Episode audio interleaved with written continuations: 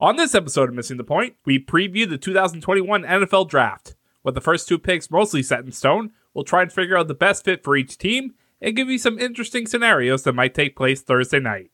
This is Missing the Point, episode 56. But it's all relative.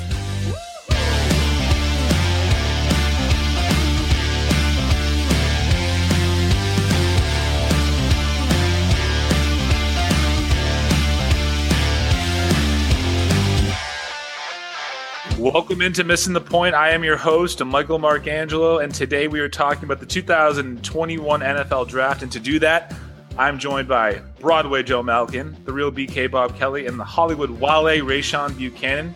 Fellas, lots to talk about today. Don't really care how you're doing. Before we go through the list of people that are drafting what we think is going to happen, something that we were talking about in the pre show, there's already a biggest loser of the night.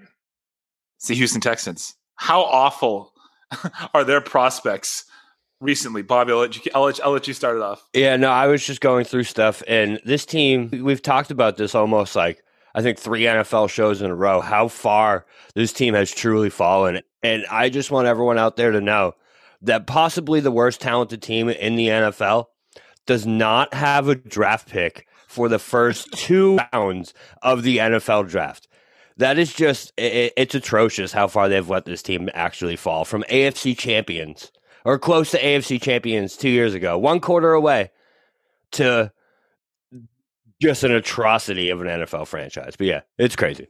Well, I mean, six, 64 picks that they don't have a pick. And we were talking too about the Patriots and why they don't have a third round pick. And that's due to some other issues that are actually tied to some of those guys that were in Houston that made two horrendous trades, one of which was DeAndre Hopkins. And then, of course, the, the general manager gets fired, the head coach gets fired. They can't get anybody to coach that team.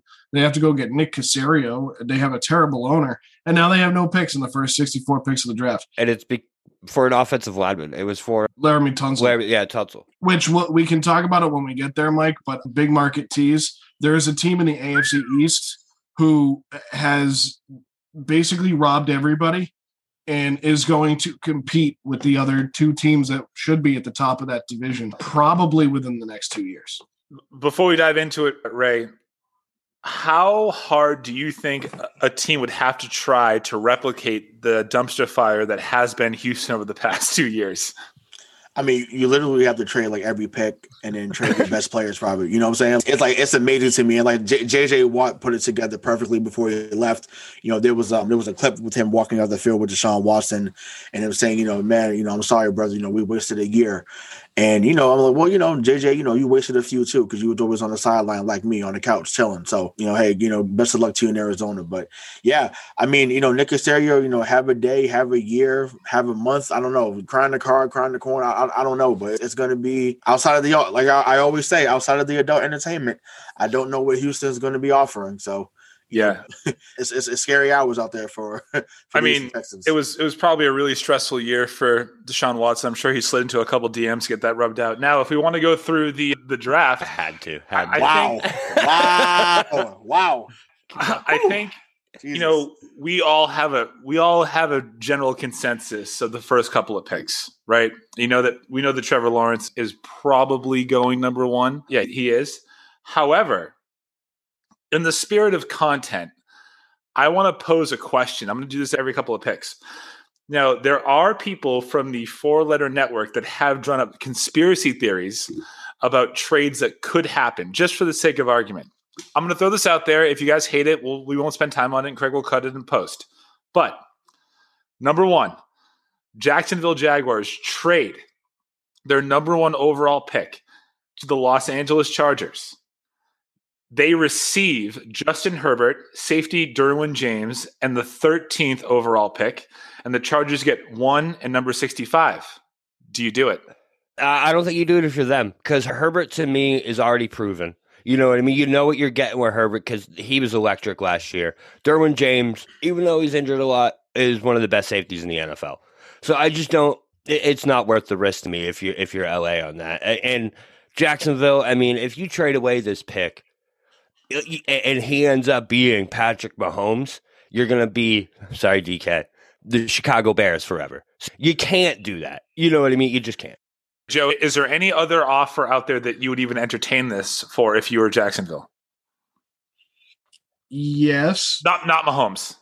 Right. Well, that that's what I mean. I mean, it would have to be something like that. I mean, I'm with Bobby on this one. You have a defensive coordinator in Brandon Staley, who's going to be your first year head coach.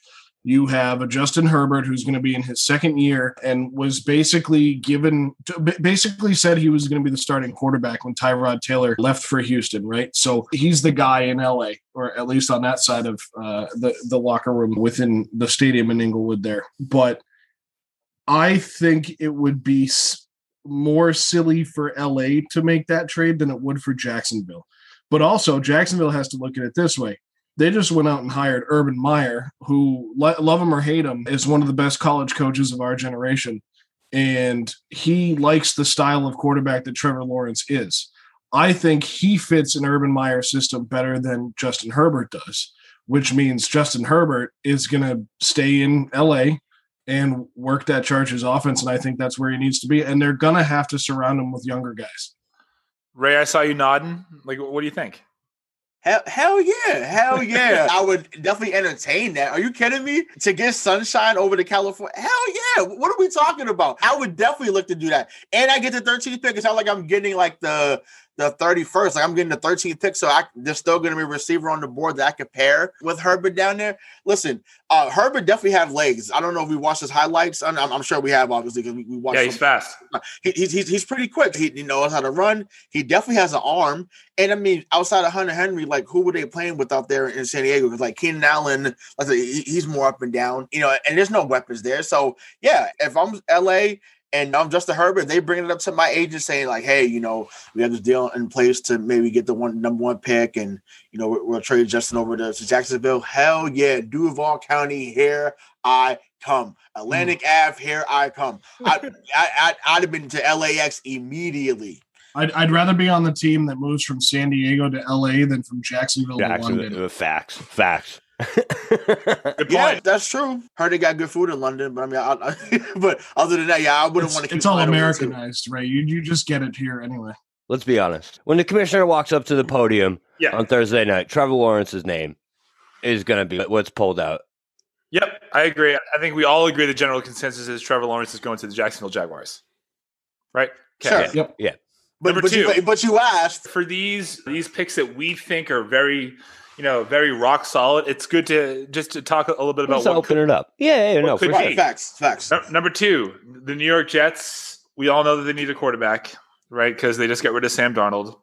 We all know. Are we all in agreement that it's Zach Wilson? At this point, I think it is with the amount of movement they've had. I'll let you dive in deeper before I go because I, I have a lot to say about this pick. Yeah, I mean, I, I, I mean, I, I, think this pick is going to be Zach Wilson, and I, I, do have another little, just a tidbit again because we thought that this was a rock solid pick. So I'm going to take the temperature of the room, and then Joe, I'm going to I'm going to offer the, the possible trade in a world where this could happen, and then you can say yes or no, and then go into what you think about the, the overall Zach Wilson pick. Is that fair? Sure. Cool. With the number two pick in the 2021 NFL draft, the New York Jets have traded with the Seattle Seahawks and have acquired Russell Wilson.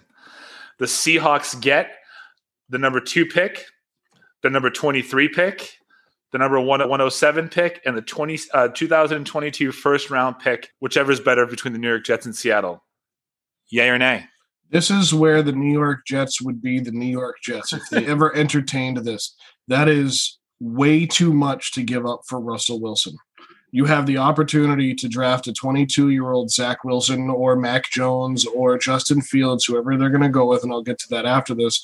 But that is way too much to give up for Russell Wilson. Russell Wilson's great. I love Russell Wilson. I think Russell Wilson is a, a, top seven quarterback of the last 10 years. I think he's been phenomenal. I know there's a rift there between him and Pete. I think we could see him and another NFC quarterback on the move before the start of the season and we can get there when we get there. There's the big market tease again. What's interesting to me about this second pick, Mike, and it, it's going to be the New York Jets that that the commissioner calls when he walks out onto up to the podium. But what's really interesting to me is how this went from Justin Fields to Zach Wilson so quickly. And Bobby brought this up, and then I went and looked at it, and I, I, thought about what made sense for the New York Jets. Right? They just traded Sam Darnold to the Carolina Panthers, which is going to come into a trade possibility that's that that is also going to come up here later in this conversation. And with Robert Saleh as the head coach, a defensive guy coming from San Francisco he's going to have he has a lot to work with in New York. Like he's basically been given the keys to the car, and that's good because I think he's going to be a very good head coach in the NFL. What I really like is that the he, the offensive coordinator there is Mike LaFleur, the brother of Matt LaFleur, the head coach of the Green Bay Packers, and I think Zach Wilson fits his style of offense. He yeah. was also he was also the quarterback coach in San Francisco. So now coming in as the uh, offensive coordinator, Zach Wilson is the better fit for the New York Jets than Justin Fields, and I don't think either one of those first two picks are going to be traded. Yeah, Joe, you really hit the nail on the head, bro. And Mike, I'm pretty sure that's exactly what you're going to say, or close yeah. to it, because that's exactly right. When it comes to you look at that San Francisco offense and the type of quarterback they like, it's the Jimmy G, the guy who isn't going to win you the game, but he's not going to lose it for you. The guy who, when you do need him to win you the game, he can but it's not always going to be the case. And that's exactly who Zach Wilson is. This guy is fundamentally sound. He can come in day one and not lose you football games, which is, I think, what the route they're going is he started day one. And I think that is just the right pick. You know, it, it's the lowest floor of all those potential quarterbacks is Zach Wilson. Like, you know what you're getting out of him. Eh, and if you surround him with the right weapons, he's going to be able to succeed. And, so and they have, they right? Have? right? What do they have, though? Yeah. Corey Davis. New York? Corey Davis. They did sign Corey. Well, he's been kind of a bust, but I think that's where you see them go later. Is they're going to really go heavy on offense, and, and, they need to protect him. That's the thing that they didn't do with Sam Darnold so, is right, they didn't protect right, him and right. they didn't give him weapons. But I, I see, I just see Saleh as different though. Um, common denominator there. Let me just jump in there because Matt Gase isn't the head coach anymore, and, and I, I think that's going to be the biggest difference. Is that Mike LaFleur is going to be a better quarterback whisperer. Uh, Adam, what did I say? Matt so you, you Adam hate Adam so much you called him Matt. I, I, hate Adam so much I just called him a different name. Ray, I, I got to throw in there. This is the first time I've, as an AFC fan of an AFC East team, this is the first time I've actually looked at the New York Jets and said, all right, there's going to be some competition in the AFC East because Buffalo's already good.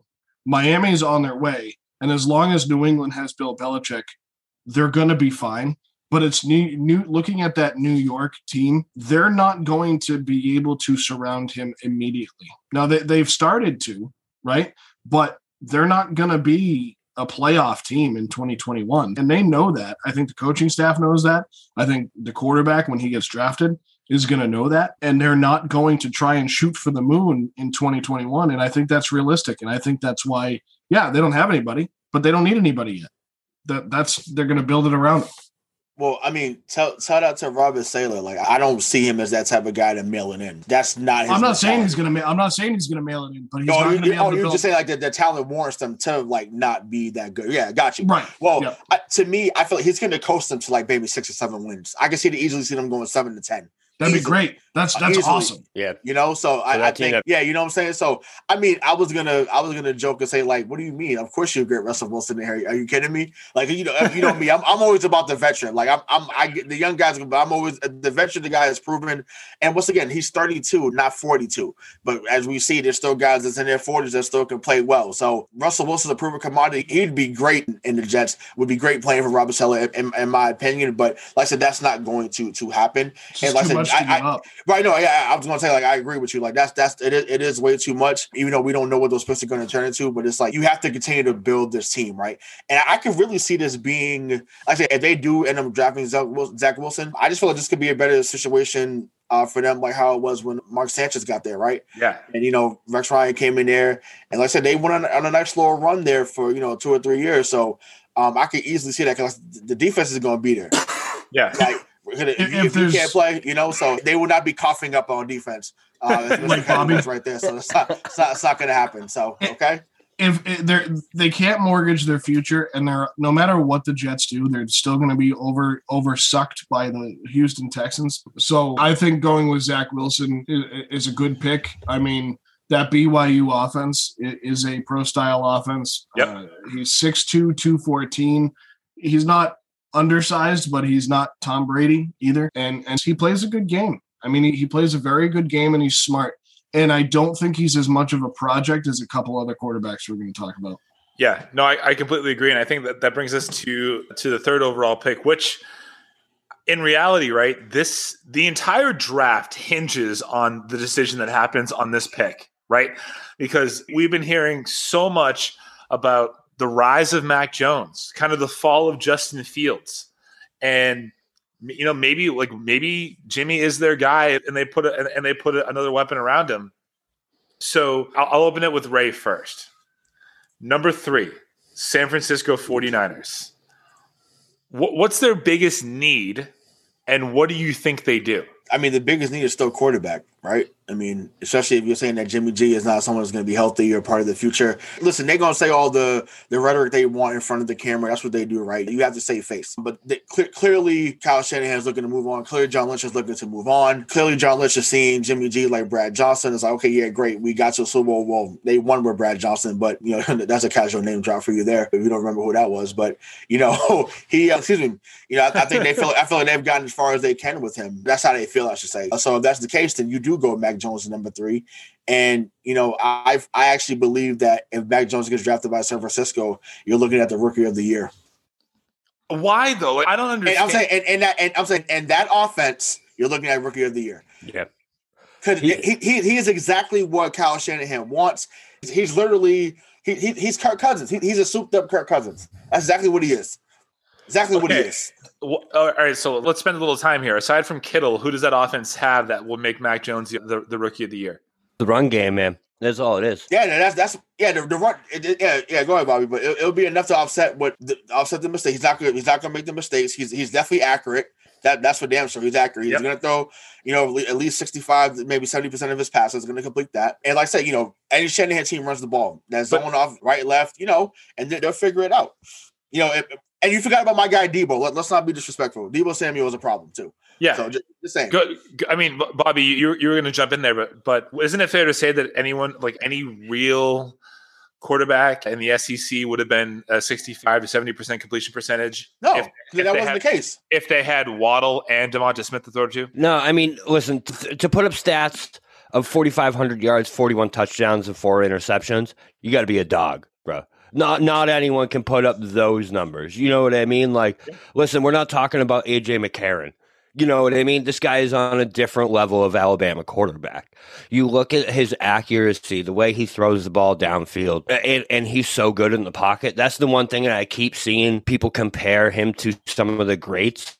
Brady is his pocket. His uh, Brady. Yeah. That's, that's, I didn't want to say it, but that's what people are comparing. The, that pocket presence that he has, like, it's, it's and you watch slide. his tape and you see it. It's that yeah. that slide forward, yep. man. He's got it, and in San Francisco with a good offensive line and a good run game, he could really succeed, man. He really can, and fast, fast. There was a story that came out, and I, am trying to remember where, where I heard it from, but basically he was just throwing bombs and in their practice. And Nick Saban basically told him, "Hey, you know, don't you know, you know, stop throwing, you know, stop throwing these type of touchdowns, whatever, during the practice." And he basically was like, you know, tell your defense to play. Like I, I like that type of attitude. I'm yep. here for it. I'm here for it. So oh. that to me is a guy that I want on my team. Yeah, he may have the dad bod, as you know, my guy DJ Bean has been talking about on BST tonight, but it's just like, hey, dad bod or not, he, he can throw it. And like I said, if he goes to San Francisco, you're looking at the rookie of the year, in my opinion.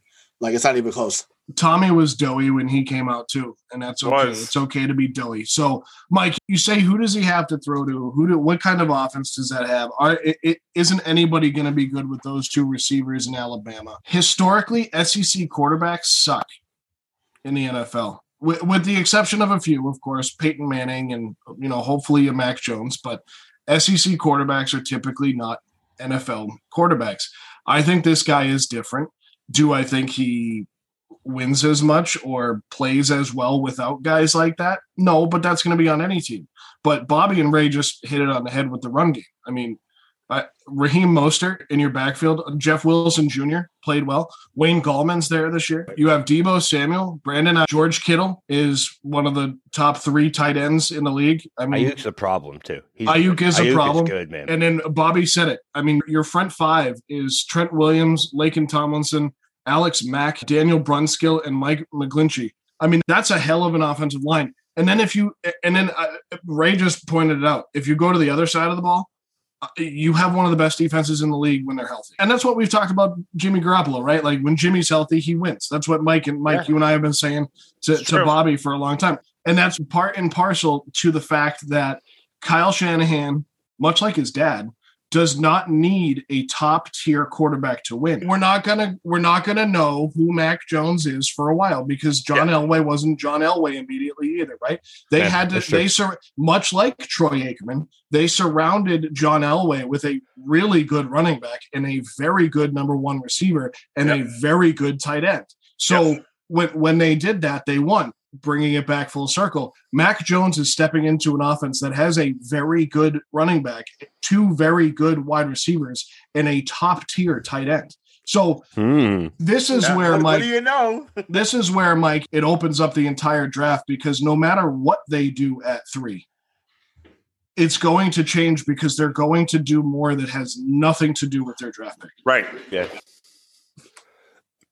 So, uh, one last question that I had before we move on to to number four is, what happened?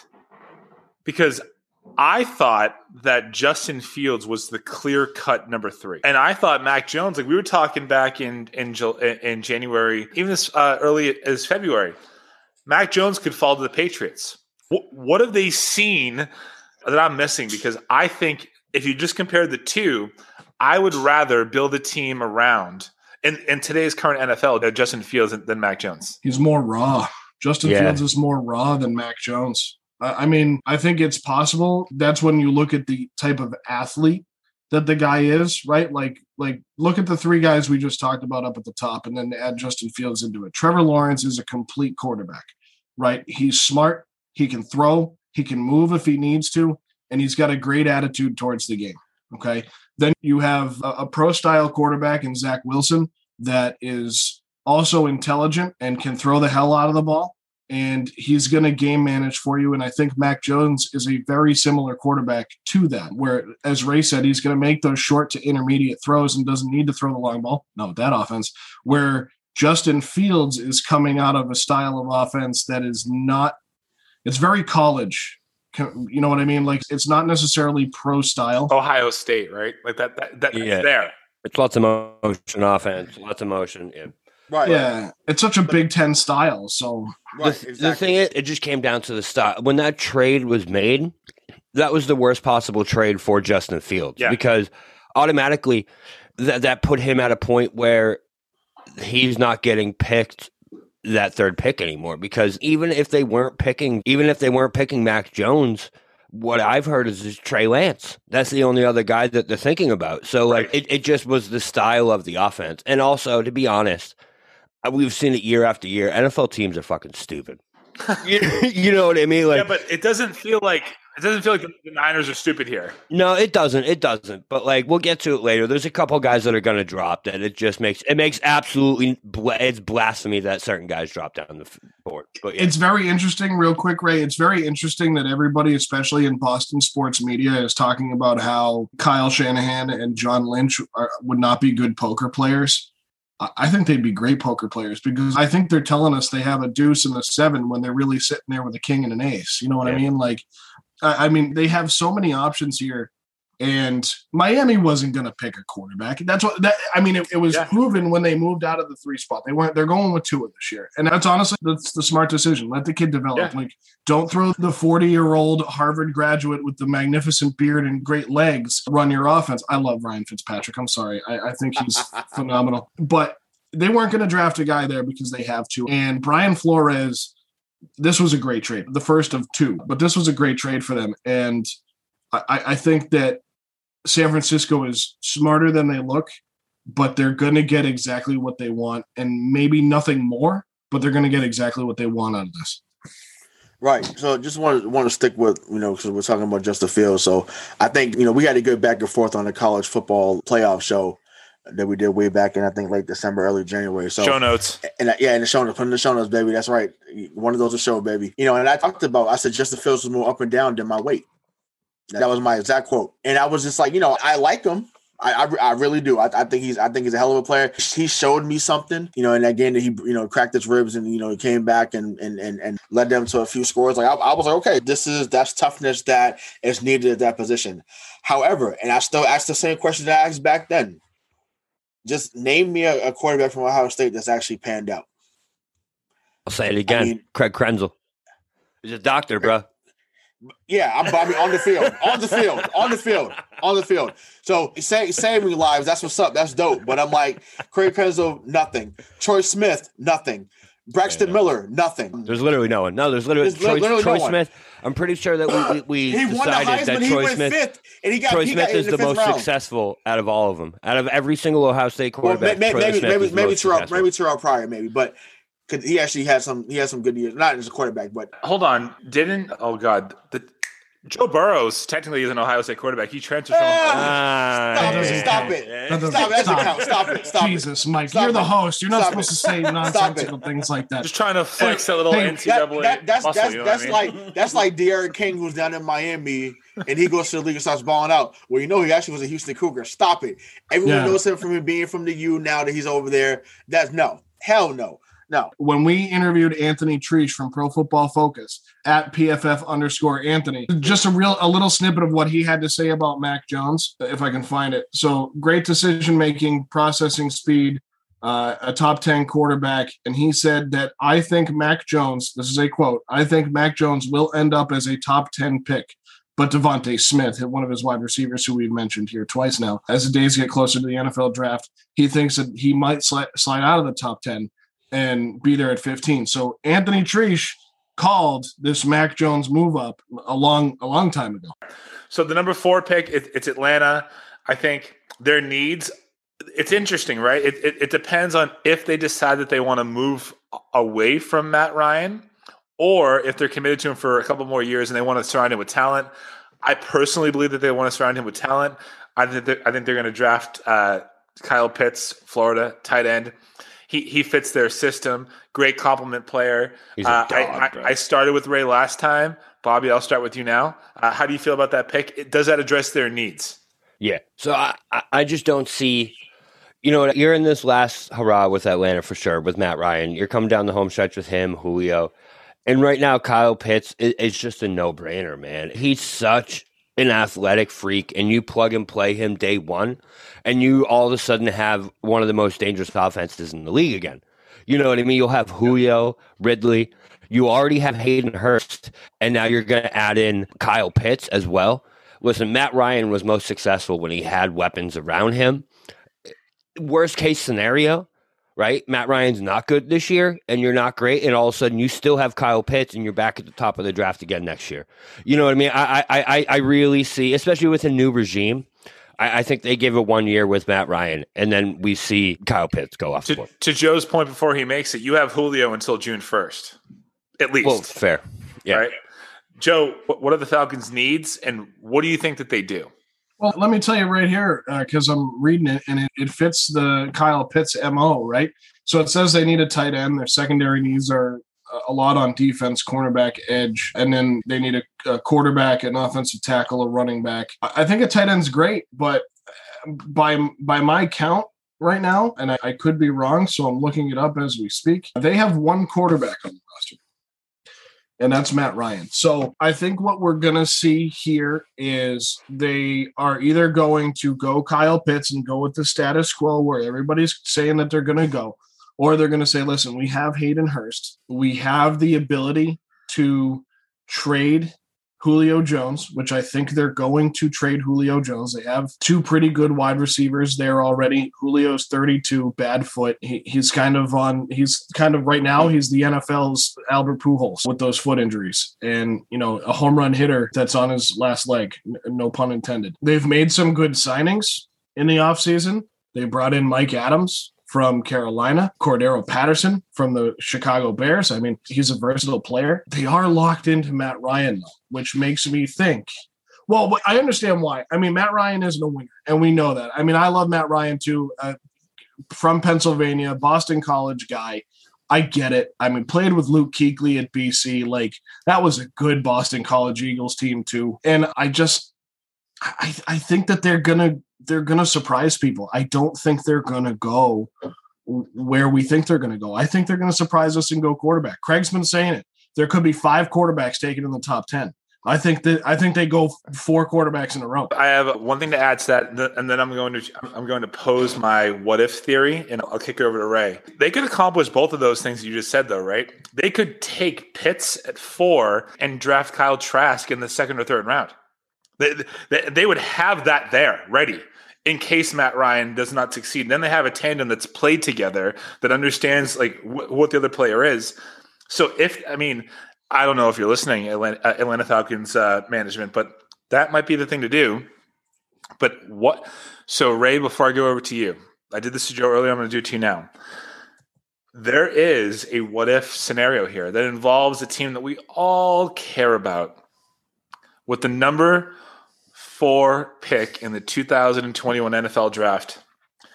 The Atlanta Falcons have traded with the New England Patriots.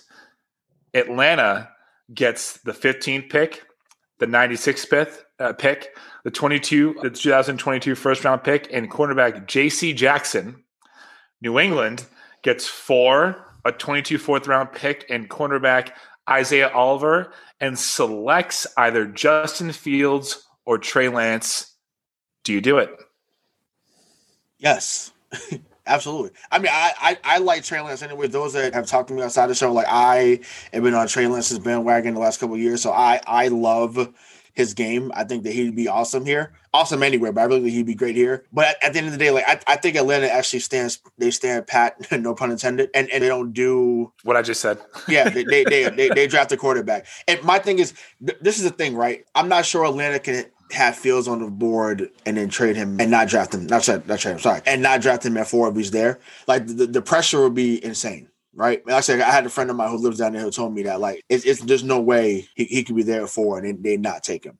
Like they, they should take him if he's there yeah, at four. But I mean, again, with that Trask and Pitt scenario, that's in play. That is really in play. Yeah, and I mean, if you don't, if you, I mean, Trask isn't a first round pick. He's not. He fits the mold in the sense that he would be a good backup for Matt Ryan to learn the game. And then they have a guy like Kyle Pitts, who they're going to be paying a tight end a lot of money, but I think Kyle Pitts is worth it. I've always been high on tight ends. I'm still upset with the Patriots for not getting Cole Kmet last year. I'm kind of I'm kind of with Ray, but I'm kind of not with Ray. I think Trey Lance would be great here. I think Trey Lance would fit in a lot of offenses that we don't realize that he would, but I don't think he needs to be taken fourth. I was yeah. I was going to say if that ends up being not the if that ends up being pick, that's a trade back, right? Don't you think? What do you, in what way? So, so if they end up picking Trey Lance, I don't think they do it here. If that's what they decide they want to do, I think they trade that pick back. And when they're picking Trey Lance in the later 10, 11, 12, right around that area. Which is why they've kind of slotted New England into this scenario, right? Which is kind right. of, of, of the scenarios we've heard Mike spew at us from this uh, four letter uh, network yep. Uh, article. This is the one that actually makes the most sense of mm. the first four. I mean, it mm-hmm. re- it's the only one that makes any sense of the first four. But mm, Mm, I don't know. Atlanta needs a lot. I mean, that division down there, yeah, the Saints may not be as good without Drew Brees. We'll see what they can do. I think Carolina's definitely in a rebuild. I think Matt Rhule has that franchise going in the right direction, but you're still playing against Tom Brady and the Tampa Bay Bucks. And if you want to compete, you need to go out and get something. You need to not flounder at four and get something to compete in that division, and even just knock Tom Brady off once and try and beat him at your place or something. Because there's going to be fans in the stands, and that that place in Atlanta is nuts, and they love that team. Uh, they love their soccer team probably more than they love their football team. But I don't know. I the more I think about it, Mike, they got to go Pitts at four. They have to. You, you know what I mean? Like, yeah. I, I, I think that they, I think you're absolutely right that they can get Trask, and I think they're gonna. I think what they'll do is a combination of what we're talking about. I think they take Pitts at four, and then with what Bobby said, try and trade back in. Either it doesn't even have to be the first round. I think you can get him in the second round, but try and trade up in the second round to to go and get him. And uh, I don't think Julio warrants a second round pick anymore. I think Julio is going to get you no better than a fourth. Whoa. May, maybe a fifth. I, if he's healthy, if he's because healthy, salary though, right? Yeah, if, if, he's healthy, he can get you a fourth, right? Yeah. If he's not healthy, he's only going to get you a fifth. I feel like that's low. I, I feel like it's the third and a fourth. He's 32. Yeah, like He's third and 32 and he's banged up. He's 32 and he's banged up. With So- foot injury, right? Right.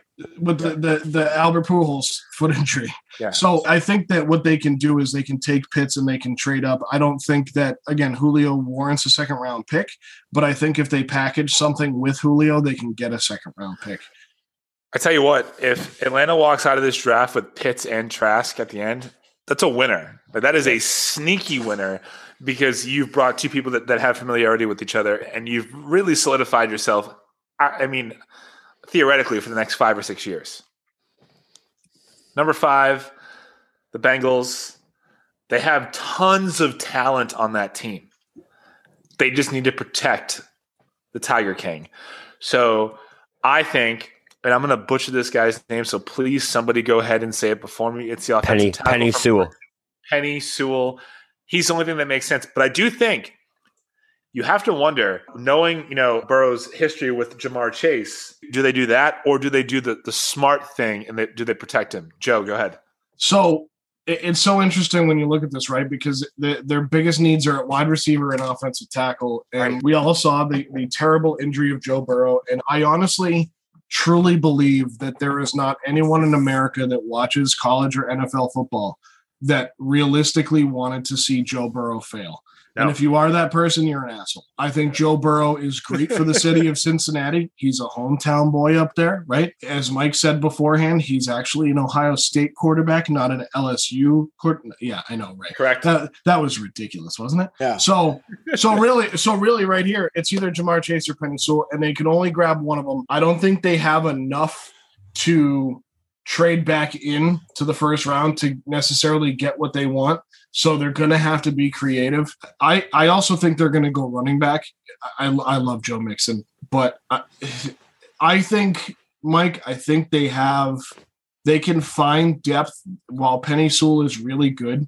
I think they need to give him another target. I like Tyler Boyd, right? Ray, you and I have talked about Tyler Boyd before. I'd love to have him in New England. Uh, Tee Higgins is to me, I think he's ridiculous. And, then, but I think they got to go with the wide receiver.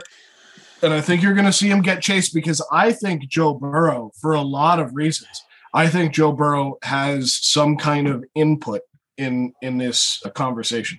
Ray, what's their biggest need and what do they do? I mean, you already said it. Like we already talked about. It. Like P- Penei is, is definitely the guy. Like you, you have you have to protect the guy. And I, I understand the need or the, the desire to go get someone like Ja'Marr Chase or you know, or even hell, if Atlanta doesn't pick Pitts, maybe Pitts at five. Who knows? But to me, I just think that you have you have to go with protecting the quarterback. Like that, that is the if you want him upright for the next, you know, 10 years, that's the guy you build around and you, get Sewell. Uh, Sewell. And I said, you know, wide, rece- wide receivers are, are deep in this draft. Like you could find Yeah. someone in the second round th- that could come around and help them out. So, like I said, we'll talk about that when we get to guys that we think are going to be steals in the later rounds. But yeah, like you, you got to go with the guy that's going to protect him. So, Well, Ja'Marr Chase also isn't the best wide receiver in the first round, right? Like uh, he's up there, but I don't think he's the best. If, if this w- i- if there was no 2020 college football season, the argument could be made that he because he he was out, right? He sat out. He opted out, yeah. Yeah. So he was the best receiver in 2019, and it wasn't close. So I, I also think, real quick, throwing it in here, if they go with Ja'Marr Chase, it's almost like getting band back together. Yeah. Uh, Yeah, it because uh, well, no, because not only Joe Burrow and Th- and um, uh, Ja'Marr Chase, but Thaddeus Moss is the number four tight end on that uh, Yeah. depth chart. Oh, nice. I like that. I, I thought that would I thought that would get Ray to perk up, but he's doing doing his research. Joe's trying to give Ray a little. Joe's trying to give Ray a little Thaddeus in his shorts. Now, Bobby, what do you think is going to happen here? Is is is it an offensive? Is it an offensive lineman, or do they do? I think. Yeah, I don't do think they can lose. They, they don't lose either way. You know what I mean? Both positions are deep. So I've read a couple places that the Bengals have, that the GM actually came out and said the Bengals have starting grades on a few offensive linemen. So I, I think it's going to end up being Chase just so they can get that band back together. I think that makes the most sense. But at the same time, you, you, you wouldn't blame them for picking Sewell here with the image of Joe Burrow rolling around in pain to end that Yeah. season. You know what I mean? So, like, you really can't lose in this situation with these two guys on the board, but I think it will end up being Chase, in my opinion. I think Chase is the guy here because just f- first day at practice, man, you're rolling. You know what I mean? Burrow to Chase, it, it's on. So Yeah. So, assuming that the Cincinnati Bengals pick Ja'Marr Chase, here comes another one of those things that's really going to piss Bobby off or excite him. Either way, let's get to it. With the sixth pick in the 2021 NFL Draft, the Miami Dolphins have traded with the Dallas Cowboys. The Dolphins get the 10th overall pick, the 130th overall pick, and Amari Cooper. Hmm. Dallas gets six and 81.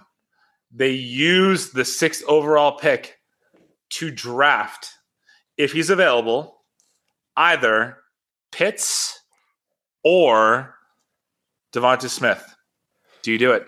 I mean, listen, CeeDee Lamb and DeVonta Smith would be a hell of a wide receiver core, man. Wow. You, you gotta take the bigger guy though. Well, What are we well hold talking on. about? Just You take Waddle? You got Waddle over Or Wa- Smith? Okay, Waddle, Smith, or Chase. Now, I will, or, or Pitt, sorry. I will say what Miami will then have as a starting lineup or a starting roster be Tua at quarterback, Cooper, uh, Will Fuller, DeVante Parker, and Gesicki would be their receiving corp. That's not a bad thing either. There's really no losers in this predicament. Yeah, I just don't. I don't see the Cowboys do it unless Pitts is there. If Pitts is there, that's Jerry a very good. Po- if, if Pitts gets the six, I could see it. I don't know if Pitts is going to get the six though. So yeah, I, I just think the defensive. There, Jerry already came out and said he's not going to give up too much to move up. So, which eh, I know it's Jerry, but it, it, it- I just don't see it with Surtain being the guy that Dallas is in love with at ten it's really going to take something special for them to to trade up the opportunity to add to that defense. So, it, and this is the only guy I could see them doing it for. that's what really throws a wrench in all of this is and i'm gonna i'm gonna piss in bobby's cheerios a little bit but i think he kind of came back down to earth here miami is not gonna move out of the sixth spot and the reason i say that is because them san francisco and philadelphia had those two big blockbuster trades that um, on within minutes of each other basically i mean by the time we had said something on social media craig was like well that's old news now and, and Miami had traded back into the sixth spot. They moved down three spots overall and got a haul of picks. And this was the tease that I had before is that the Miami Dolphins really, I don't want to say they fleeced because I don't think they fleeced anybody, but well, maybe Philadelphia. But they have 6, 18, 36, 50, and 81 in the top 10 in the top 100 picks. Like I don't see like I really like the front office that they've put together down there in Miami. I mm-hmm. really like Brian Flores. I th- I've said this from day one. I think Brian Flores is going to be a successful NFL head coach. To have the picks that they do, I don't see them moving. But I agree with you, Bobby, that the Cowboys. I know I'm jumping ahead a little bit here, Mike. I know that the Cowboys are in love with Patrick Surtain the second. But I think that's going to take another move to get there, and we'll get there in a couple picks. I think that's going to take something else in order for that to actually come to fruition. But if, if I'm Miami, I go wide receiver. And, and why not grab a, a rookie? And for the record, oddly enough, DeVonta Smith is actually the tallest receiver out of the three top receivers in the NFL draft. He, uh, he's six feet 170. And I think if you throw him in the gym and he gets up to 185, I mean, that's a guy that can go over the middle and take the top off. This is this might be that surprise pick of DeVonta Smith. With Waddle or Smith, right? I mean, if, if the Dolphins choose that, they have someone Tua who's thrown to both. I think there's some familiarity there, so that's a good pick. What I will say, because Ray has been a little bit silent on this, and he's Hollywood. He's, he he did spend some time down in the Sunshine State. To Joe's point, Miami doesn't trade out of the sixth pick, but if they come away with Amari Cooper, that's a win, right? If if you don't believe that's a scenario, who do you think that they choose? Ja'Marr Chase. You he's Chase. there? I don't think you can miss. I'm sorry to cut you off, Ray, but I don't think they can miss with any of those three wide receivers.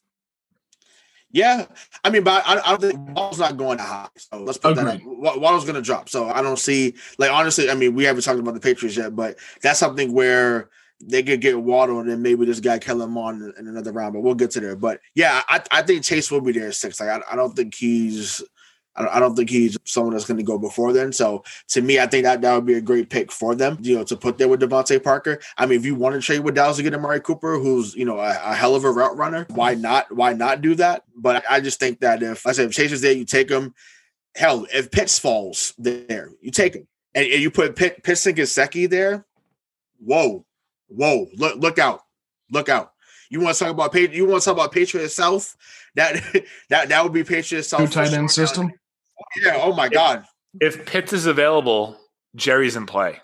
Yeah. He loves Pitts. He does love yeah, but okay, it it, take, it take, we say we say all the time it takes two to tango. That so what? Jerry can be a player what the fuck he wants. They they're not they're not. It doesn't matter what happens. They're not traded. They're not. They're, I, th- I think the point is he'll be on the phone, right? Like it, yeah, Jerry will be on the phone. Everything. Cool. Hey, buddy. This is your boy. it's, your, it's your guy Jerry Jones. Just want to call right. to see if I can get that six pick. Who who cares? I'm not trading him. To, I'm not trading him with, with Jerry Jones. Kick kick rock. Sit, sit down the billion dollar playpen. Hey, I'm gonna bring somebody up there with me at number six. You ever seen the movie Draft Day? I did because I, I, I, did. I know Kevin Carson's in there, but I didn't see it. Yeah, well, Kevin Costner absolutely fleeces the Seattle Seahawks.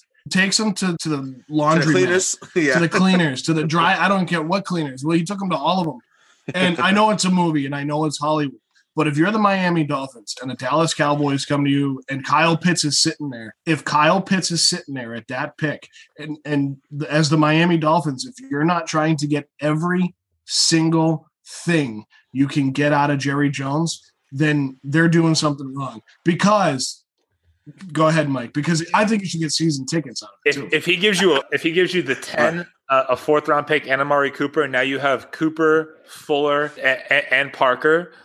I, I think, and, and, then you can still potentially draft Waddle at ten. That is the most potent of offenses that, that you could have in the AFC East. I think you can get still get Chase at ten.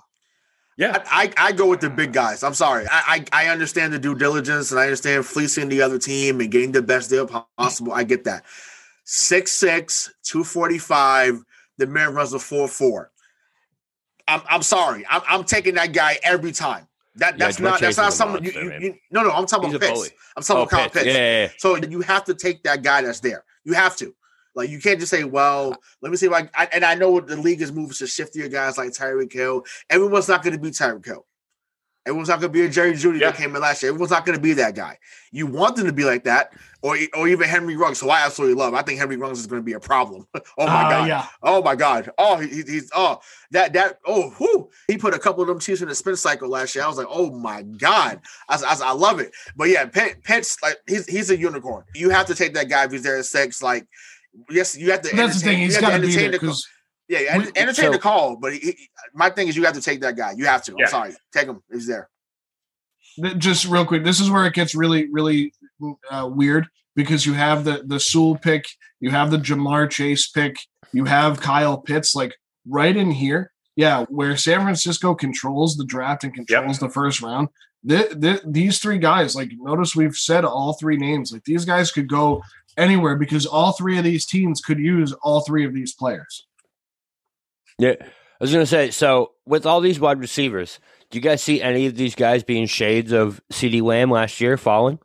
I, I, I think one of them does, right? One of these guys is going to fall into that mid teen area because once we get past seven, eight, nine, everyone needs offensive line. People need defense, edge rushers until you pretty much get to the Patriots. Yeah. You know what I mean? Like until you get there, pretty much everyone's going to end up going defense. So I think one of these guys ends up falling, honestly. So uh, another interesting pick is number seven, and, and, currently Detroit holds that pick. Here's what I believe it could happen. This is the best case scenario for me as a Patriot fan. If Mac Jones is selected by the San Francisco 49ers, I believe that you see the Patriots move up with Detroit and, and just and take Justin Fields. This is the time. They don't want to lose him. If they are going to move up, it's going to happen at either seven or eight. And I think that Detroit is a more likely suitor than than Carolina. Detroit already has their quarterback, right? They just traded with they just traded Stafford for Goff. They believe in Goff. Maybe they want they, they want to move they want to build around him. It makes a lot of sense for me. That was for you, Ray. But for for me, baby. yeah, for for you, Bobby. Number seven. Again, a lot. Again, this all hinges on number three, which is, I think, and in recent memory, there's never been a team that controls the draft quite like San Francisco does at three. At seven, does Detroit make the pick or do they trade out? If so, who? I've seen a lot of trades with Detroit here. The next two picks are, are definitely, in my opinion, going to be get traded. I think it's more like Detroit does. I, agree with you there, Mike, because I think Carolina has more holes to fill, and I don't think either is going to be drafting a quarterback. So I do think that these are two picks that definitely could get traded, and I think the Patriots are a really good spot. Listen, I love Justin Fields coming in and learning from Cam Newton. I think that is such a, a perfect match because listen, we all know Cam Newton's a little over the hill, but if you were to pick out the perfect prototype for what you picture Justin Fields to be, it's prime Cam Newton. Like that's what you envision his, career being. You know what I mean? So for him to come in and learn behind him, that's the guy. And this is around the area where if you're going to see the Pats make that move, this is where it is. And, and personally, like you guys know, I, have hated on all the quarterbacks you guys bring up. This is the guy I really think that that they need to go get because he. I said this in the chat the other day. He's a linebacker who's a mobile quarterback. Like that's exactly who these two guys are. Yep. So Justin Fields to me is the guy for the Patriots, and these are the spots that you're going to see him. Get. Also, at the very least, having like getting Justin Fields will either make Cam better or it will make your team better because you have him. Go ahead, Joe. The Lions pick a wide receiver here. I think they go wide receiver top ten. They've done it uh, for they, have done Rogers, it so often. Roy Williams, yeah, Calvin Johnson. I mean, they. The, but so here's where I'm going to pull the same thing that Ray said about Robert Saleh in in New York. He's got his guy now, and he's not going to. I know the Jets don't have their guy now, but he's Dan Campbell's not going to sit back with Jared Goff and trade back and go for something. I'm sorry, but their wide receiving core, their top three are Tyrell Williams, Breshad Perriman, and Quintez Cephus, and then they have Geronimo Allison. They need a receiver and they need a number one, and they don't have a lot to trade away. And I don't see them moving out of this spot for that reason. Although CBS Sports does have them trading to the Patriots, and the Patriots picking Trey Lance, which I'm with Ray. I think Trey Lance is a better fit for the Patriots offense and to learn under Cam Newton because I think Trey Lance is a smarter quarterback than Justin Fields. I think Justin Fields is a great athlete, and I think Justin Fields is uh, a younger version of Cam Newton. I think Cam Newton might be getting paid a little bit more to be the backup in New England. And I'm starting to believe that the more I talk to myself about it, and there's a reason why I agree with you that seven or eight is going to move. And I believe that it's going to be eight and it's going to go to New England, which I, kind of gave you guys a sneak peek of that, my thought on that earlier. I don't see how the Lions can't select a wide receiver here. I really don't. And if they trade out, I think they've screwed it up. Before I go over to you, Ray, I think the argument could be made that, that in LA, you didn't know Robert Woods or Cooper Kupp before Jared Goff was there. So he can make an offense work with lesser known talent, right? I mean, those are pretty good receivers, though. These guys aren't up to the like Breshad Perriman is a Baltimore reject. Like, Who were they before Jared Goff? Well, Cooper Kupp was drafted around the same time Jared Goff was. Robert Woods had a career before that, and he was yeah, pretty good Buffalo, in Buffalo. Yeah. Mm-hmm. And and he came over there, and he was expected to be the guy that he was there. But I mean, I, I can understand what you're saying about Cooper Kupp. Like, I don't think Cooper Kupp becomes Cooper Kupp without Jared Goff, but they were also drafted right around the same time. Ray, uh, did the Lions pick at number seven, or like, what happens here? So I, I, I think they do stay, and I'm actually gonna go actually complete opposite. So we know last year they drafted Jeff Okudah at number three overall out of Nebraska. I, I think they actually go with Surtain here at number seven. I think they Whoa. shock everybody and go with Surtain here. I think to, to, to, get two to get two corners in the game that are able to lock down in the passing league uh, to me is more important you getting a passing target in my opinion. So to get that guy at seven, he's there. You pair him up with Okudah. Now you have your ironically you have your Surtain and Madison for the next ten years. So I think that's part of the reason why they have them trading out there because then they that spot where you were talking, Mike, where they have the Lions trading out of the seven and going back to 15, they actually then have the Lions taking DeVonta Smith at 15. So, and and of course, I'm just seeing this now. So I, I get it. I mean, I understand it. It doesn't, it's not outlandish. I'm having Bob Kelly pipe dreams with number eight, and I would like to discuss that in full. But I could see them taking Surtain there and trying to shore up their defense. But I think that's a team that needs a lot in the Lions. Lot. Right. And they, I they- feel like if they're going to go all- corner, they're going to move back to go corner. That's the Right. thing is like the only way they stay here is, is Joe. I think you're on the right track. Is if they want that stud wide receiver and they don't want to lose it. You know what I mean? That's what they pick here. If they're going to go corner, I think they go back and get like a Jaycee Horn. Who actually might be out of the first round now, or a corner like that? Listen, I'm just trying to put scenarios out there that they don't pick Surtain because if Surtain goes off the board here, I'm gonna be so mad. See, but it's not going to be there. It, the Lions' top three needs are wide receiver, defensive back, and, and tackle. And I think Jared Goff has an okay offensive line in front of him. I think a tackle is a weak spot for the Lions. But yeah, I think they do. They go the Matt Millen route here and select a wide receiver at number seven.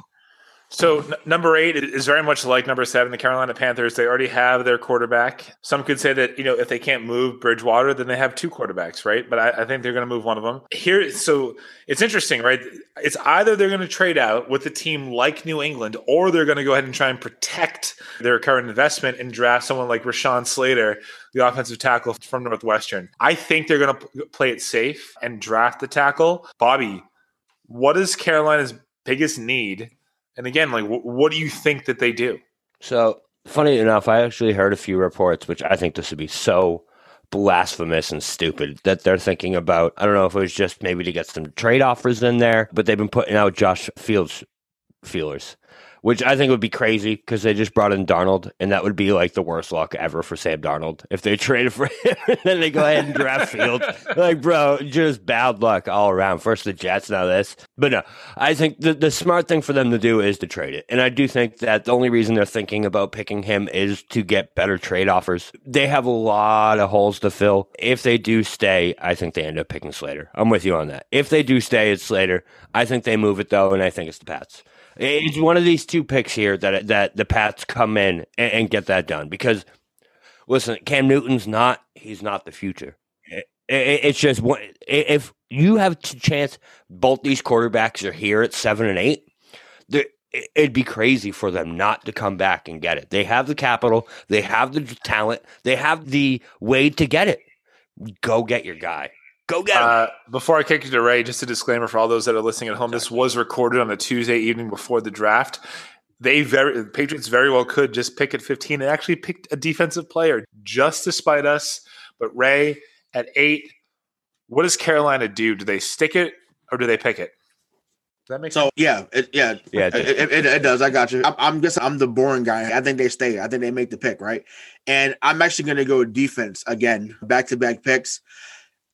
You know, so they lost Luke Kuechly a couple years ago, and last year they had the chance to really find his replacement in Isaiah Simmons, and they drafted Derrick Brown instead out of Auburn.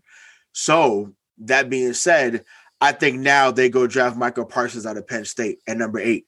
And I think, you know, even though that's a guy I think that could have could fall to New England at 15, I think Michael Parsons is the guy that just has that raw talent and it fills in what Thomas Davis did. It fills in what Luke Kuechly did. So it goes from Davis to Kuechly. Now you, you go to Parsons. You have your guy in the middle with Parsons. You have your guy on the in the middle of the line, of Derrick Brown, and you build up the middle. So I, I think they go with Michael Parsons at number eight. Great pick, Joe. What do you think?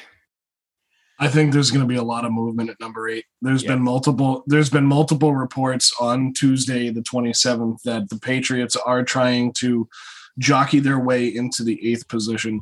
And I know these mock drafts are a lot of, you know, bull honky. They're fun and they're a bunch of crap. And and that's fine because we don't have this show without a bunch of crap, right? Right. So I'll take it. And I think what happens here is Ray, I think you're spot on, but Bobby, you're going to need this trade too. Because if the Patriots trade into number eight, I think they pick Micah Parsons, the linebacker, at number eight. And here's why they need a quarterback, a linebacker, and a wide receiver. Okay. So they're going to trade up to eight. I don't think they need to. I don't think they need to lock into number eight to get a receiver because I think you're I think you're right, Ray. I think that Waddle will fall lower than this. There's also been reports that the Patriots will then try and trade back into the first round around 25 or 19. So what I here's here's my convoluted idea. based on the reports as of today, April 27th, when we're recording this, I almost said filming, but we are doing that as well. The Patriots will trade with the Carolina Panthers into the eight spot. They will trade them 15 and a third rounder, whether that's in probably 2022 because I, I think the Panthers want the draft capital, but I think they can get what they want at 15, which may not be Parsons. But with this trade, as a as an aside, Bobby, if the Patriots make this trade, uh, Surtain falls to 10 because I don't think the Broncos are going to take Surtain at nine. But I, I think the Patriots know that the Broncos are looking at Micah Parsons at nine and they want to out outdo your favorite quarterback of all time here on MTP, John Elway, who's actually technically not the GM there anymore.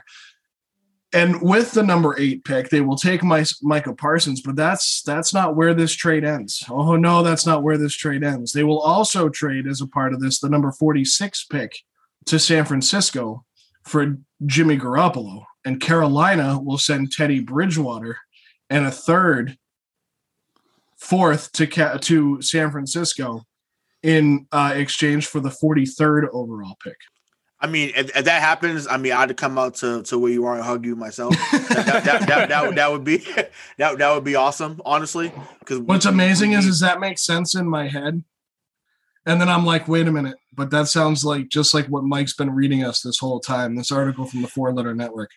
Right, but I mean, but as we know too, like you know, Darth Vader, aka you know Bill Belichick, you know he, he zigs when we zag, you know, or zags when we zigs, right? So we could think that he's going to pick a certain guy, and you know, hell, he, he might find Craig's address and say, Craig, I need you to come in for OTAs. And yep. next thing you know, dun dun dun dun like break breaking news, Craig D'Alessandro has been signed by the New England Patriots you know, as as a nose guard. You know, he looked up, he, he, he, looked he, he, he, looked he looked up to Vince Wilfork, and now he's on the team. I can't think of anything more Bill Belichick and New England Patriots than the sign Craig. Then get no no. yeah, but then getting oh, then getting God. the breaking news: Patriots trade up to eight the entire draft board is like, oh, this is gonna be Trey Lance, this is gonna be Justin Fields, this is gonna be this be, guy, and then they Cal walk Duggar? out on the stage and it's Cal Micah Duggar? Parsons. Or Micah Parsons is the right way to go because then it yeah. forces it, it's gonna force Denver. It's gonna force Denver at nine to go quarterback because they need because I don't think they, they I don't think they're in love with Drew Lock. I really don't. And I think that's at number nine where it's going to get screwy. But you're right, Bobby. That's where after 20, after 21 years of making us watch well we, it wasn't always on thursday nights but making us watch thursday night first rounders and then it hits 11 o'clock the patriots have traded away their first round pick and it's time to go to bed.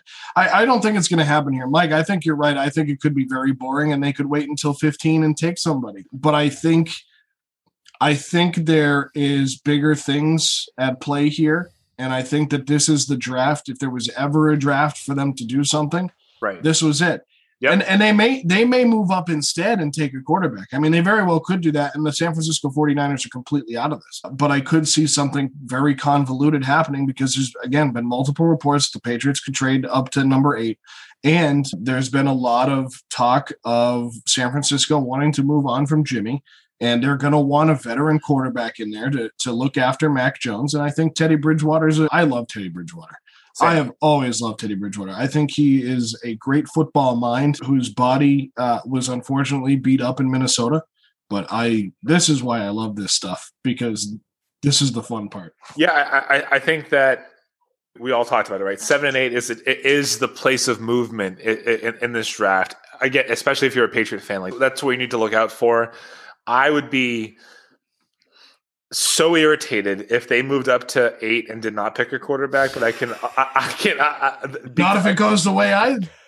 Yeah, but road mapped it. Honestly, uh, and I want to move on to number nine and number ten. I would much rather Justin Fields or Trey Lance under Cam than Garoppolo. Like I, I, I want to build for the next ten years, not the next four injury prone years. Do you know what I mean? Yeah. So yeah, but because you said that and because you forced me to say that would irritate me, it's probably what's going to happen. And under operating under that that that mindset, number 9 uh, Broncos have to pick Trey Lance if he's there, right? Because it, it, just it doesn't feel like that they're in love with Drew Lock. You know, the old Missouri Tiger. I, I think he's serviceable. I don't uh, based on just based on the indicators that we're all seeing from all the rumors out there. It feels like Elway and company are looking for the next guy, which leads us to believe that Drew Lock is not that, right? So if you have a Trey Lance available uh, at nine, Bobby, do the Broncos take him?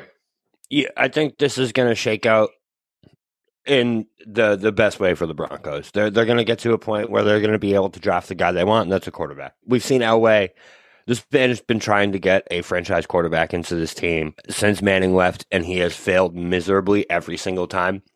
I don't think he can lose here with Fields or Lance. I like both of them. I, I, it has to be quarterback here. It has to be, unless Parsons fall, because Miller and Parsons as a linebacking core would just be absolutely deadly. With uh, Chubb also coming off the edge, that would be a deadly defense. So I could see them going that route.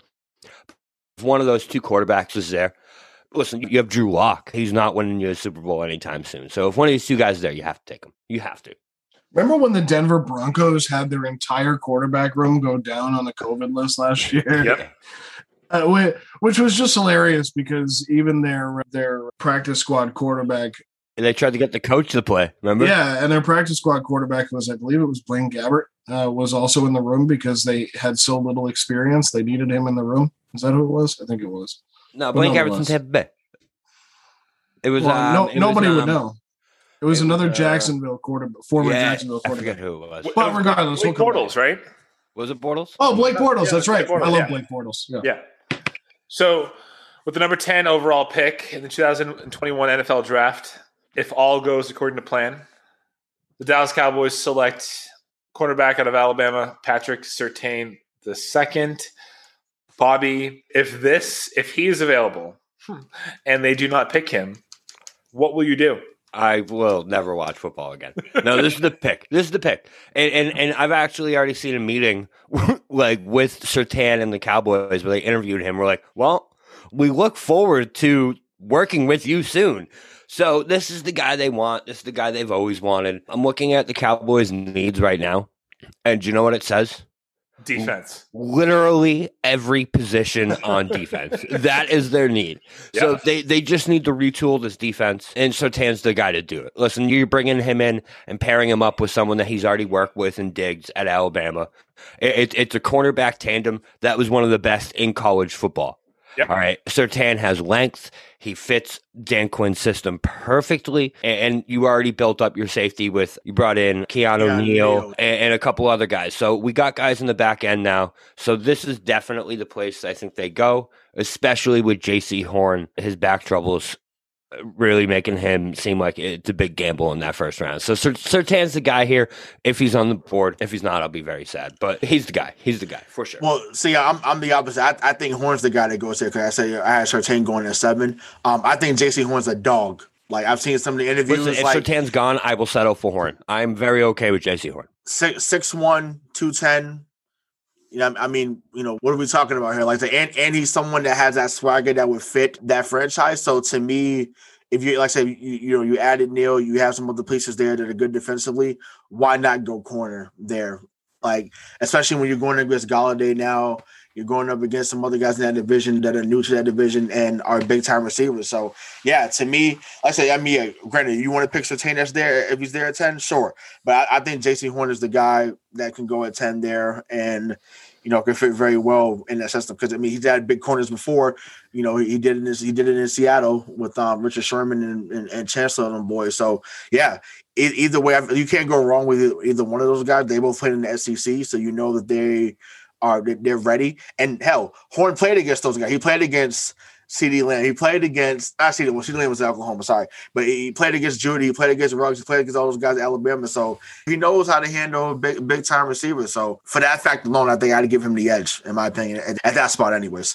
Joe, 10 Cowboys. it's one of it's one of those two defensive backs if they're on the board. I think they also need to work on keeping Dak upright, especially coming off that gruesome injury. Uh, Rashawn Slater could still be there at if they pick a lineman, Bobby is gonna is gonna fucking. I, but but hear Slater, me out, Bobby. Slater would Bobby, be the only one. Listen, I'd be okay with Slater because he can move too. He can go guard. He can go. He, he can move around that offensive line. So listen, I would be very disappointed, like I was every single time we drafted an offensive line those seven straight years.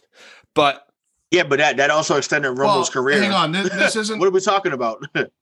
This isn't the Cowboy hour, but Bobby, one of the best signings that Right. the Cowboys have made this offseason was Dan Quinn. Dan Quinn is a great defensive mind. And I Sure think is. that and and one thing he did well in Atlanta was draft good defensive backs. So I don't I, I think it's gonna be a defensive back, but they have to protect their investment, and their Yep. investment wears number four, and he stands in the offensive backfield. They have to protect him because they saw what it was like without him. Yeah. And that team is very good. And we like to rib you a lot about being a Cowboys fan, but that offense is very good. But they also have to protect him because they also had all those fumbles last year. And a lot of those were on four and 21. Not it wasn't necessarily on the offensive line. But Bobby, I can remember you yelling at the TV and at us just as much about that offensive line. So I think if it's one of those three guys, the Cowboys are in good shape. So, in the interest of time, because this could be a six-hour podcast, what we're going to do is now we're going to go with who we think the uh, top. So, from eleven through thirty-two, what teams are going to be the winners and who they'll pick. We have to do it pretty expeditiously, and then we can talk about like late round picks, right? So, I think I'll start it off. I think at eleven, the Giants are going to take DeVonta Smith, and I think when you pair him with Kenny Golladay, and you have Saquon Barkley in the backfield. Daniel Jones is now in a really good situation. That's a pretty potent offense. So I think the next, the biggest pick from 11 through 32 will be from the New York Giants. Bobby, how do you feel about that? Who's your pick going to be? So, by the way, correction: Caleb Farley is the one that's fallen out of the first round, not Jaycee Horn. By the way, I like that. I, I do like DeVonta Smith with Kenny Golladay. Right now, the Giants are just in that situation. We're just going to keep throwing pieces at a mistake they made until they realize it was a mistake in Daniel Jones. So I, I think that is the way that they go wide receiver. I think my biggest winner is going to be later. You guys know I've been talking about this guy for a long time, and that's Travis Etienne. And I think he ends up going to either Baltimore or uh, a little bit later in Green Bay. I love Travis Etienne. I think he's going to be the steal of the first round. This guy is electric. He's been electric since I went to a uh, Clemson game two, three years ago, and he was a freshman and a sophomore. And I was just like, dude, this guy is good. He also could go to the Steelers. I heard the Steelers like him or Najee Harris. Isaiah look, Harris, for those, yeah. look for those guys later in the first round. I think they're both going to be dogs and great running backs in the NFL. Ray.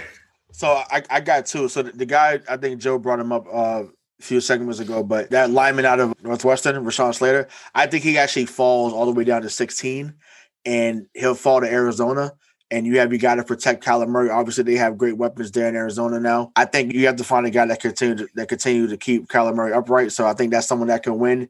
And then I actually think that the Steelers, which I hope they don't draft them, but I mean, I just feel like they they probably will because if he fits their style. And you just said his name. Uh, I think Najee Harris goes to Pittsburgh at 24, and I think that's the running back they've been missing. You know, when you think about Steelers, you think about running, whether it's Jerome Bettis, Franco Harris, you know, Amos way back in the day, you know, Willie Parker. Excuse me. Amos so yeah. Yeah, yeah, yeah. Once again, welcome to the Casual Name Drop, drop ca- Casual Name Drop podcast. I'm, I'm, I'm your co-host, but no, yeah, I- I think that's what happens there, and you know, I, th- I think those are two guys, you know, that go to a team and they and really start to do something. Rashod Bateman as well. That's someone I want to bring up Mm. too. Rashod Yep. Bateman is someone I hope he's in the second round because I would love to have him, but I I, I just doubt that he'll fall to us. And Zay- Zaven Collins, I think Jones would be a fan of Zaven Collins if he fell to New England, but he's probably not going to be in New England. I can see him going to Baltimore, probably to, to replace someone like a Matt Judon who we just signed in New England. So Zaven Collins out of Tulsa. You know, Patriots fans, just listen to this. Think about William McGinest. He, he could play. So He's Don't- a Bill don't be- don't be Belichick style linebacker. Right, exactly. So I mean, on, wait, honestly, we talked about if they say they trade to eight, and we think they're going to go Parsons, they may mess around and get Xavier Collins at number eight. honestly, honestly, and be like, well, you know, well, you know, he's he's six four, you know, two seventy had all the measurables. Uh, Number one on the big board. Yeah, yeah, Yeah, yeah. number one on the big board. really That's smart player. Love it. Yep. That's the Bill Belichick minute. Love it. Yep. Uh, Joe, your best pick from 11 through 32. Who's going to be in what team? I, I like Najee Harris to Pittsburgh, but that's that's not my favorite. I'm I am a big fan of Zaven Collins and I think uh, correct me if I'm wrong, Kwity Paye from Michigan. Yeah. I don't necessarily think he's going to come to New England. They the, uh, CBS has him going to the Raiders. I actually like that pick for the Raiders, but the pick that I really like is I'm scrolling down here is the Cleveland Browns at 26 overall, and that's Asante Samuel Jr. Junior. Mm. Yep. Mhm. I I love this pick because that Cleveland Browns team, if they can keep all the heads on offense level, because we saw once OBJ went down last year, they were a much better team, in my opinion. And I think it was kind of obvious. But I think if they bring in somebody like Asante Samuel Jr., they will have solidified their defense. And I think they'll have a very good season. I think Cleveland is going to surprise people. What I'm really interested to see is what Tampa does at 32. That's what I'm really interested to see because if they're smart, and this is going to sound like New England Patriots from 2017, if they're smart, they pick a quarterback that's sitting there, and that could be Tra- Kyle Trask going to Tampa Bay. And if they pick Kyle Trask and Tom Brady's there for two, three years, are you kidding me? Kyle Trask, who is probably pretty raw, gets to learn from Tom Brady, and then right, and Perfect. you, you Right. have Bruce Arians Perfect. there for a little bit longer. But then you still have Byron Leftwich as your OC. Stop it. I, I mean, I'm not a I'm not a Tampa Bay guy. We all know that. I, I still don't think they're going to win the 2020 Super Bowl, but even though they already did, but I would love to see what they do at 32. Honestly, this is the most excited I've been for a draft outside of what the New England Patriots are going to do. I think So partly long. I think partly because of missing the point, having guys like Dave and Bobby on here who are Bears and Cowboys fans respectively, but just a fan of the game. I love the game. And you know what's interesting, and I'm going to throw this out there because this three-letter network has Justin Fields going to the Chicago Bears at 14. I think that's a smart pick. I think that would be a great pick for Matt Nagy, and I think that Andy Dalton would be a great backup for him. Yeah, that could Yeah. save the franchise. Yeah. Can I can I throw one more name? Well, well, hold on. Is it in the first round or is it later? First round, yeah. So Green Bay, I just want to throw out one more. Elijah Moore from Ole Miss. Everyone's been trying to get Green Bay to pick the wide receiver, and I think this guy's a perfect fit there. He fits the Randall Cobb mold where you can line him up anywhere and he can make plays. So look out for him too. And I know you said the Bear, Bears just now. Rashod Bateman, Rayshawn, you brought him up earlier. He would be a really good fit alongside what's his name? Yeah, Allen Robinson in Chicago. So I, I would look for Chicago to go Bateman around 20. J- Jaelan Phillips is someone you should look out for too. Edge rusher, edge rusher out of Miami. That's another guy. Honestly, I, and I know they already have it in Cleveland. J- Jaelan Phillips could go to Cleveland and, and be behind Clowney and, and be that rotational piece between Clowney and, and Garrett. And Yep. That'd be wild. If that happens, good lord. All right, this is this is gonna, gonna, it's, gonna, it's gonna be crazy. this is going to be a speed round, and again for content purposes. Okay, so for rounds two and above, you got to pick one player with one team that you think would be the most impactful between rounds two and the final round. I'll go first. I think that with the in the third round with the- 68th overall pick, the Atlanta Falcons will select Kyle Trask and pair him with Kyle Pitts. I think that is the best case scenario for that team, that franchise moving forward.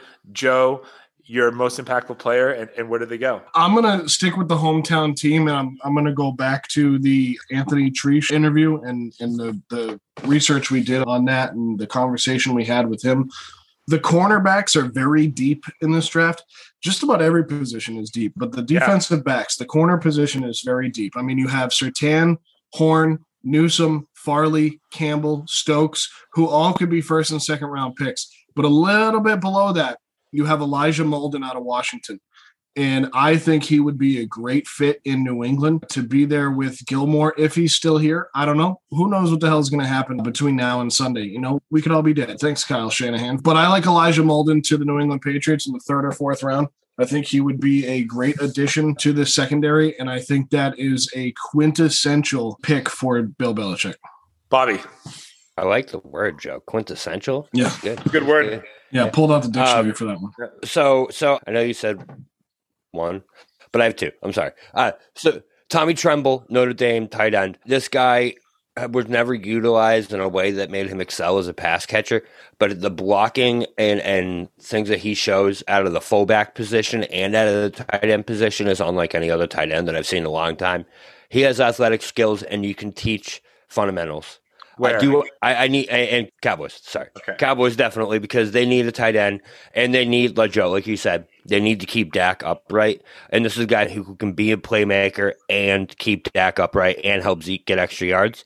A guy for the Patriots, I want you guys to look out for is Cade Johnson from South Dakota State. Yeah, yeah. Um, this guy is in the mold of Edelman, Welker. He is a guy that is going to slip into that third to fourth round, and he is yep. Patriots written all. All over. Yes, all he is. over it. Yes, he is. Um, Agreed. So, agreed. so that's the guy I want all Patriots fans to look out for. Is Were you looking at my I, notes? I see him. I'm, I'm not no, but I've watched a lot of Cade Johnson the past couple weeks because I watched one game tape of him and I fell in love. Man, I love this guy. He makes plays. He runs routes. He does. He's a dog, and that's what Bill loves. So Fourth round, fourth round projection. I like it. yeah. All right, Ray. Class has been in session. Bell's about to ring. Take us home. Right. So I forget what school this this guy goes to, but I got to go with Patrick Jones. There's other guys I can think of, but you you know your famous quote "guns in my head." Who are you picking? Uh, yeah, Pat, Patrick Jones, and it- it's for the Patriots. You know, we still lack guys that could rush the quarterback. Like we haven't had that in a few. Yeah, for Pitt. There you go. Yep, for Pitt. And I pray to God he's there in round three. like if he's there, Bill, please, please, please take him in, in round three. Like you you need someone that has athleticism. That's another big guy, someone that can throw people around. I mean, he didn't have a great Senior Bowl, but I mean, I, I could care less about that. I saw the pitted tape. I saw grown men get abused. I'm here for it. And that's the only time I'm here for abuse. So let, us make that straight. But grown men get abused. I was here for it. I was like, cool. Bring him to death row, aka New England Patriots. Let's go. I'm here for it. Awesome. Well, you know, th- that'll do it for the the MTP NFL 21 2021 draft preview show for Broadway Joe Malkin, the real BK Bob Kelly, Hollywood Wale, Rayshawn Buchanan. I was your host, Michael Marcangelo. Thank you so much for tuning in to Missing the Point. And let's hope that as Patriot fans, Cowboys fans, and Bears fans homesick, that you do not leave this draft hating yourself. We'll talk to you soon. Hi, I'm Mark. And I'm Peter. We're the founders of Electrocast Media, bringing you great podcasts like Nightmare Road Stories, Tech Talk Revolution, and Bodacious Minds. Electrocast networks include Ruby for female empowerment, the Best Business Network, and GPN for geopolitics. We built this company to create community and amplify diverse voices, and we really appreciate your support. So keep listening to Electrocast podcasts and hear the culture. Electrocast. Hey there, fabulous souls. I'm Stephanie Baklaan, And I'm Eden Alpert. and we're the hosts of the brand new podcast, Unapologetically Fab. Get ready to join us on an amazing and real journey as we dive into life after 40 and own it. We're all about changing the narrative, leaning into who you are, and living a life by your own design. Join us as we embrace life unapologetically and redefine success. This is Unapologetically Fab, an Electrocast production. See you there.